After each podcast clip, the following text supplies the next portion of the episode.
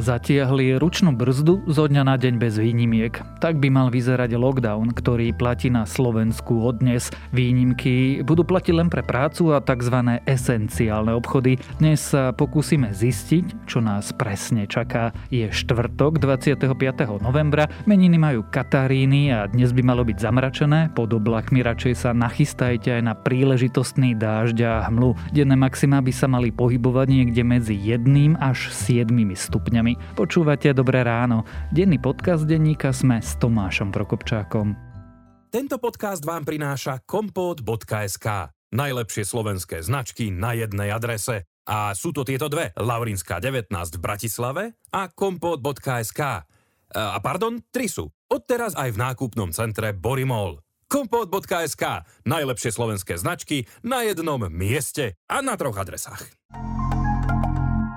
Nikdy nie je neskoro začať rozvíjať svoj talent. Učíme sa predsa celý život. Odomknite svoj potenciál nielen v škole s pomocou inovatívnych funkcií a aplikácií pre iPad. Užitočné vychytávky a rady, ako využiť svoj iPad naplno, nájdete na w w w bodka tablet doskoly bodka es ká. Trako Computers, autorizovaný partner Apple pre vzdelávanie.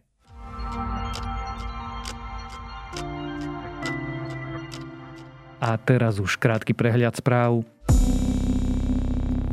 Včerajšie čísla nových pozitívnych prekročili ďalší rekord. Prvý raz sa dostali na päťciferné číslo. Prvý raz ukázali viac ako desaťtisíc pozitívnych z pé cé er testov. Z nich takmer sedemdesiatdva percent ľudí nebolo zaočkovaných. NAKA včera zasahovala na ministerstve vnútra. Dôvodom mali byť podozrivé verejné obstarávania, najmä rôzne í té zákazky v režime utajené. Jeden z takýchto projektov mal byť napríklad za päťdesiatdva miliónov eur. Českého prezidenta Miloša Zemana by dnes mohli prepustiť z nemocnice. V pražskej ústrednej vojenskej nemocnici bol hospitalizovaný od desiateho októbra. V českých médiách sa však včera objavili správy, že niektorí lekári by boli radšej, keby prezident ostal v nemocnici. Vedci vyvinuli žuvačku, ktorá môže spomaliť šírenie koronavírusu. Obsahuje totiž enzym, na ktorý sa koronavírus viaže, čím znižuje jeho obsah v slinách človeka. Infikovaný človek žuvajúci takúto žuvačku by následne nakazil oveľa menej ľudí. Za rekordnú sumu vydražili poznámky Alberta Einsteina k jeho teórii relativity. Za ručne písané zápisky zaplatí záujemca viac než jedenásť miliónov eur. Obsahujú prvé Einsteinové myšlienky k budúcej všeobecnej teórii relativity. Ak vás správy zaujali, viac nových nájdete na webe Denníka.sme alebo v aplikácii Denníka.sme.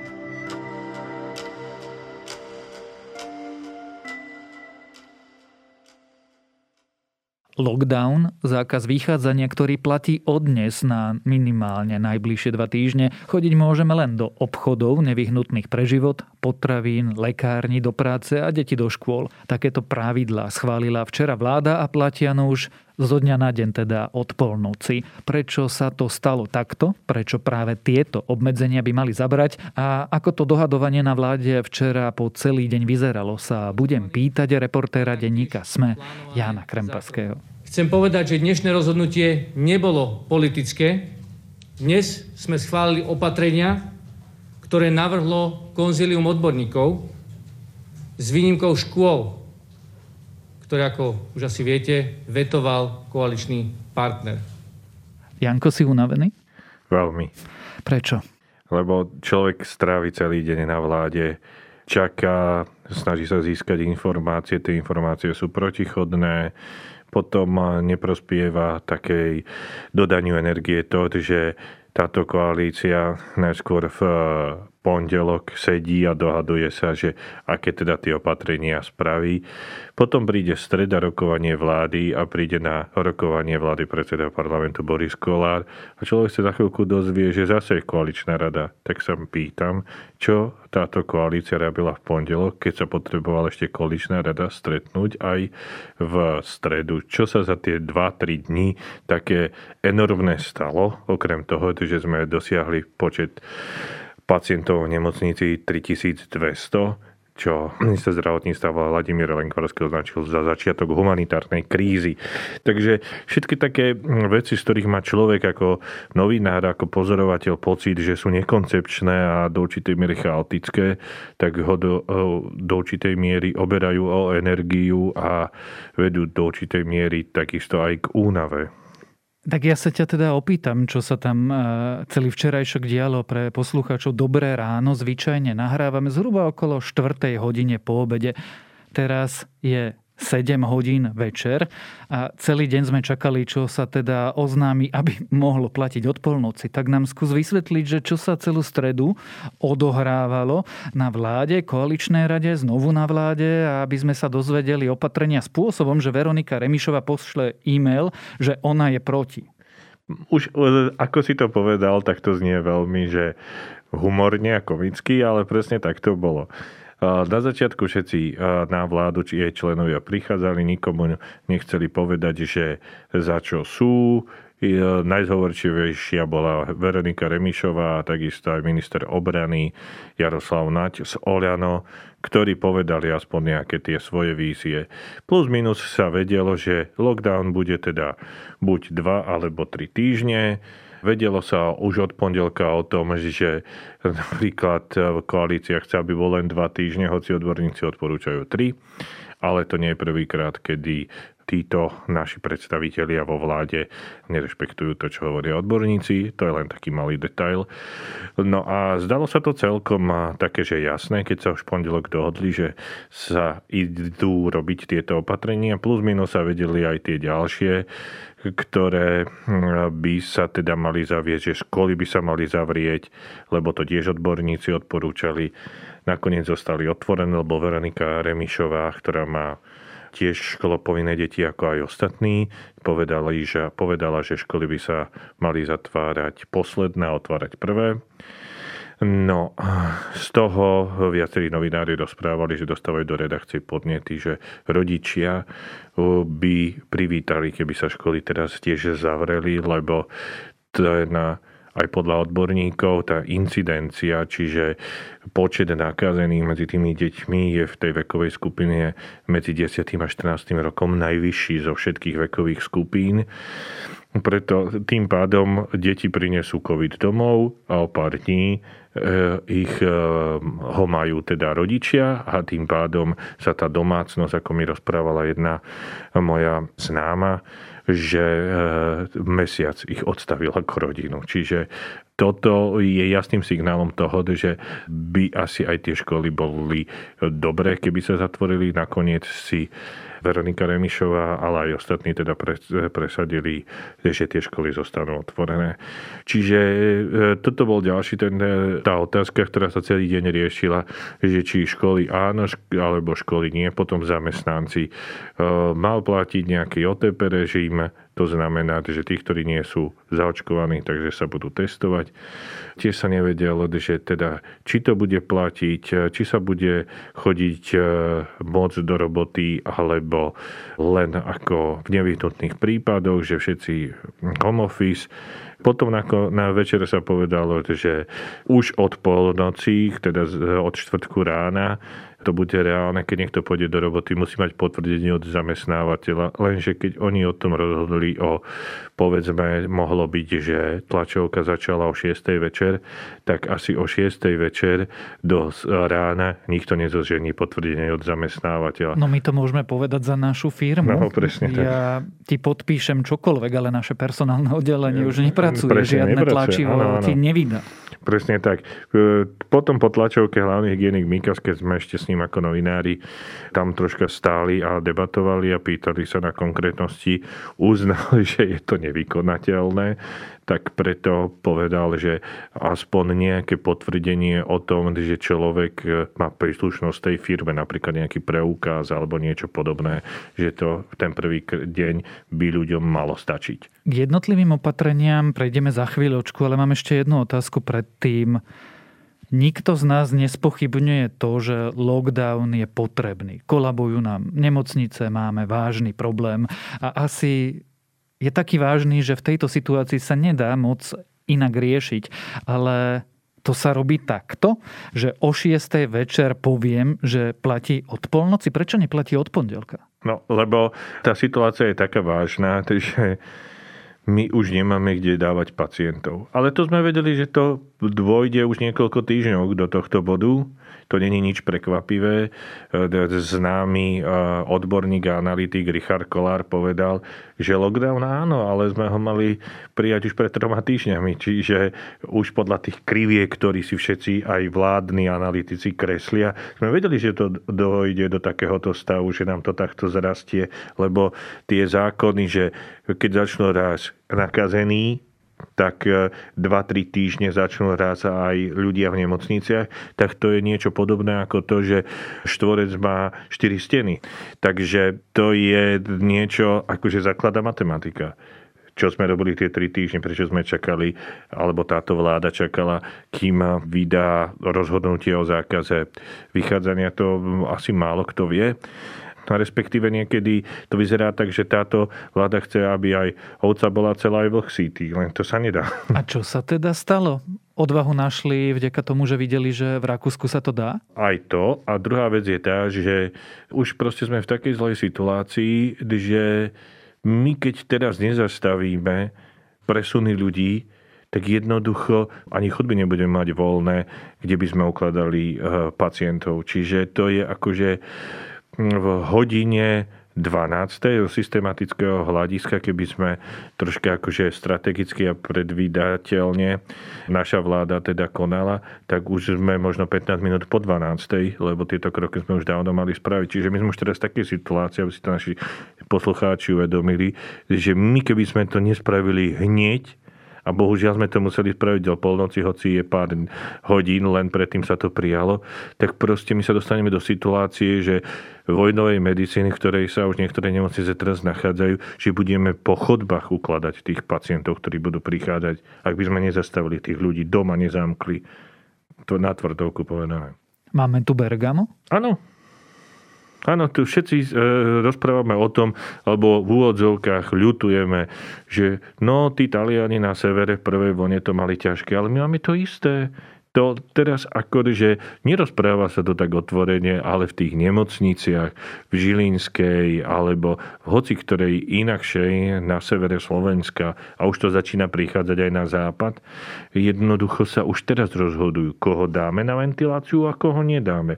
Dokonca jeden z analytikov, Martin Šuster, v Denníku.sme v pondelok povedal, že, že jednoducho my by sme mali ešte viacej pacientov v nemocniciach už teraz, nielen tritisícdvesto, keby sa už teraz na príjme, nie na ventilácii, ale na príjme do nemocníc nerobila triáž, to je tak pekne povedané, ale znamená to rozdeľovanie. Teba zoberieme do nemocnice, lebo máš väčšiu perspektívu vyliečenia ako teba.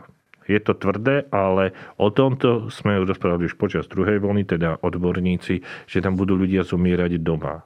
A už sa to deje. Čiže my nutne fakt musíme spraviť ten lockdown, ktorý samozrejme tiež nie je riešením, ale teraz lepšie nemáme. Záleží na každom jednom občanovi. Ja viem, že to opakujem pravidelne, ale je dôležité, aby sme si uvedomili, že ak chceme poraziť koronu, nie je to, ako som povedal, o šestnástich členov vlády, nie je to o stopäťdesiatich poslancoch, je to o každom jednom občanovi. Zaťahujeme ručnú brzdu v hodine dvanástej a v tomto prípade doslova v hodine dvanástej. Poďme si povedať, čo sa od dnes nemôže, alebo čo sa môže, na čo sú teda výnimky. Môže sa chodiť do práce, ale minister Lengvarský, ako som už povedal, silne odporúča home office, u koho sa to dá, alebo kto môže. Ten, kto pôjde do práce, musí mať teda nejaké to potvrdenie. Takisto zostávajú otvorené školy. Môžeme chodiť aj na nákupy, ale iba do základných obchodov. Tie základné obchody by mali byť najbližšie k nášmu bydlisku. Základným medzi základné obchody patria potraviny, drogérie, takisto lekárne, ale sú tam napríklad aj optiky. Naši poslucháči môžu celý ten zoznam nájsť na našej webovej stránke, kde je to teda vypísané v otázkach a odpovediach. Čiže tieto základné veci, tie si môžeme zaobstarať, ale napríklad s vianočnými stromčekami ešte musíme počkať, alebo s nejakými menej dôležitými vecami Kto však potrebuje si kúpiť topánky, tak si topánky môže kúpiť, obuv bude tiež otvorené, ale oblečenie nie. Tiež už zaznela otázka, že aký rozdiel medzi oblečením a obuvou, ale nebolo to dostatočné vysvetlenie, prečo obuv dostala zelenú a móda alebo oblečenie nie. Takže to máme, čo sa týka základných potrieb. Potom, čo sa týka pohybu, tak okrem týchto vecí troch, teda práca, škola a základné potraviny a lekár, by sme nemali chodiť po vonku, ale môžeme venčiť domáce zvieratá pol kilometra od bydliska, alebo starostlivosť o zvieratá môže byť. Takisto je možná relax v prírode v rámci okresu, to poznáme aj z druhej vlny. Vláda sa nevyjadrila jasne, že či sa medzi okresmi môže chodiť, ale je to neodporúčané chodenie medzi okresmi, ale dá sa chodiť aj medzi okresmi, ak človek ide napríklad, že rodičov má ťažko chorých alebo niekto z rodičov ochorie a človek býva napríklad, že v Bratislave, ale rodičov má niekde, ako napríklad možno v Žiline, ja vo Zvolene a tak ďalej. Takže v takom prípade pre, kvôli starostlivosti ich môže ísť navštíviť alebo sa o nich postarať aj mimo okresu. A takisto aj na relax môže ísť mimo okres, napríklad keď má chalupu, čo ja viem, tak kde pod Donovalmi alebo niečo podobné, keď je tuto zo západného Slovenska. A samozrejme vyzývam všetkých občanov, aby obmedzili na nevyhnutnú dobu pobyt medzi e, ostatnými občanmi, aby necestovali, pokiaľ to nie je esenciálne nutné, aby sa správali zodpovedne a dodržiavali protiepidemické opatrenia. Fitness centra sa zatvárajú. Áno. Ani vás nikto neostríha, čiže kadernice sa tiež zatvárajú. Ako je to s reštauráciami a kaviarňami? Tie môžu zostať otvorené na výdajné okienko? Áno, na výdajné okienko len, čiže káva so sebou a takisto aj jedlo len cez okienko. To je podobné, ako sme už zažili počas druhej vlny. Čiže tam to nie je niečo, čo by už naši poslucháči nepoznali. Plus fungujú zásielkovne, človek si môže vyzdvihnúť zásielku, čiže obchod, ktorý nepatrí medzi esenciálne obchody, ale iba vydáva tovar na objednávku, môže fungovať? Áno, áno. áno. V tom režime, predpokladám, nevyznám sa veľmi v týchto e-shopoch, ale tá firma, ktorá robí nejaké, že zbiera tie objednávky, samozrejme, a potom tie firmy, ktoré poznáme aj z našich nákupných centier, kde, ktorých majú svoje teda centrály alebo pobočky, tak do nich človek aj v rámci toho nákupného centra bude môcť vojsť a vyzdvihnúť si tu. Čiže aj, to sme možno ešte nespomenuli, ani to veľmi nebolo na tej vláde, alebo na tlačovke po zasadnutí vlády preberané, je, že tie nákupné centra ako také otvorené budú, ale budú môcť byť v nich otvorené len tie obchody, do ktorých sa bude môcť ísť teda s tými základnými potrebami. Ale medzi tie základné potreby napríklad, čo by mohlo do určitej miery niekoho prekvapiť, budú patriť aj optiky. Hej. Plus potom som ešte mimo nákupných centier zabudol povedať, samozrejme budú otvorené aj benzínové čerpacie stanice. Vláda nám zatiaľ povedala, že by to malo trvať dva týždne. Ty si myslíš, že to bude trvať dva týždne? Keby som mal ísť podľa prognóz odborníkov, a ako to povedal presne Martin Šuster, tak v momente, keď my zavedieme zákaz vychádzania, tak ešte dva týždne budú rásť hospitalizácie, čiže počet pacientov v nemocniciach. To znamená, že počas celého tohto zákazu vychádzania by ešte hospitalizácie, lebo je to nejaký ako že dojazd, keď to poviem v tej krivke, tých pacientov do nemocnice. Čiže až po tých dvoch týždňoch by mali začať klesať. Čiže ja podľa toho, ako to vnímajú odborníci a ako to prognozujú, tak predpokladám, že dva týždne nebudú stačiť. Čiže po dvoch týždňoch stále ešte uvidíme vysoké čísla a je veľmi pravdepodobné, že lockdown sa bude predĺžovať, tak? Áno, myslím si to. Dokedy? No, podľa mňa po troch týždňoch, čo je okolo dvadsiateho decembra, by sa mohol skončiť. Čiže to je tak, že tesne pred Vianocami.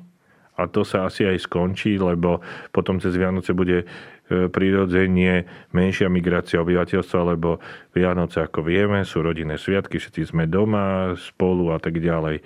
Čiže skôr by som to prognozoval do toho dvadsiateho decembra, lebo okrem hospitalizácií by tu máme ešte ďalší faktor, o ktorom sa nerozpráva, o ktorom hovor, ale hovor, odborníci vravia, že ešte bude rásť. A to sú úmrtia. Teraz úmrtí je nejako denne vyše päťdesiat, päťdesiattri a tak ďalej.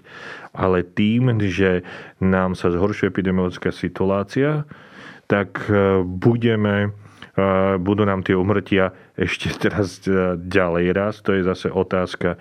Ja tu nechcem nejakým spôsobom ísť do extrému alebo nelichotivých vyjadrení, ale zase môžeme mať problém s braziarenskými boxami alebo kde tých ľudí uskladňovať ako počas druhej vlny. A analytik Richard Kollár v stredu napísal, že hoci v druhej vlne kde sme mali asi len jeden deň alebo pár dní, že sto úmrtí denne, že teraz túto hranicu asi pokoríme oveľa viac, ako že bude denne len sto ľudí zomierať. Čiže toto, tento faktor a ukazovateľ bude ešte viacej tlačiť na to, podľa môjho názoru, aby sme ten zákaz vychádzania ešte predĺžili. A potom, ako možno si to už spomínal, ale tie opatrenia sa majú uvoľňovať len pre zaočkovaných a tých, ktorí prekonali.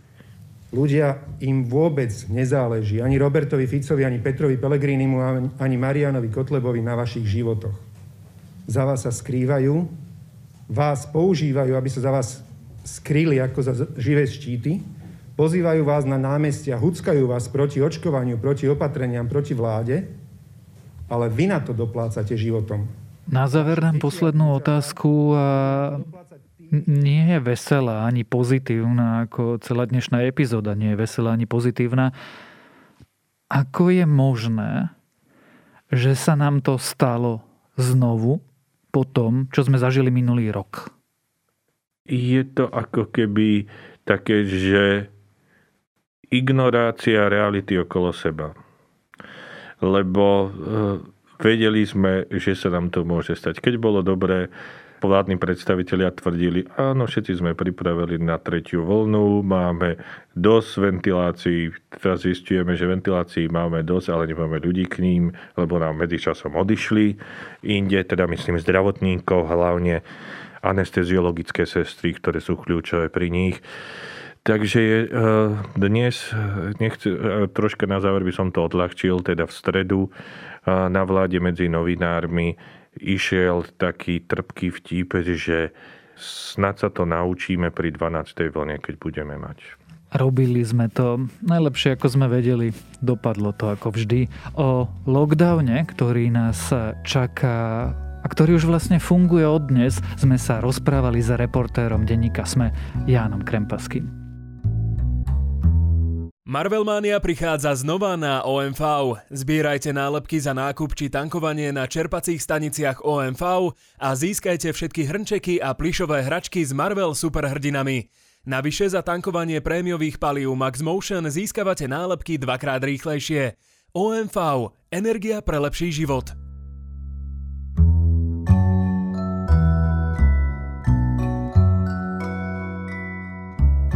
Moje dnešné odporúčanie je banálne, ale zrejme špeciálne teraz užitočné. Urobte si radosť.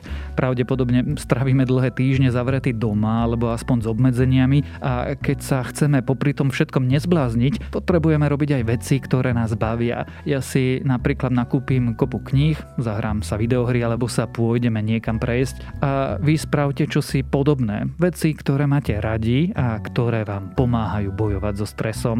A to je na dnes všetko. Dávajte na seba pozor. Počúvali ste Dobré ráno, denný podcast Denníka.sme s Tomášom Prokopčákom a pripomínam, že dnes vychádzajú aj nové epizódy podcastov Ľudskosť a Index o tom, ako reštaurácie a bary prežívajú pandémiu.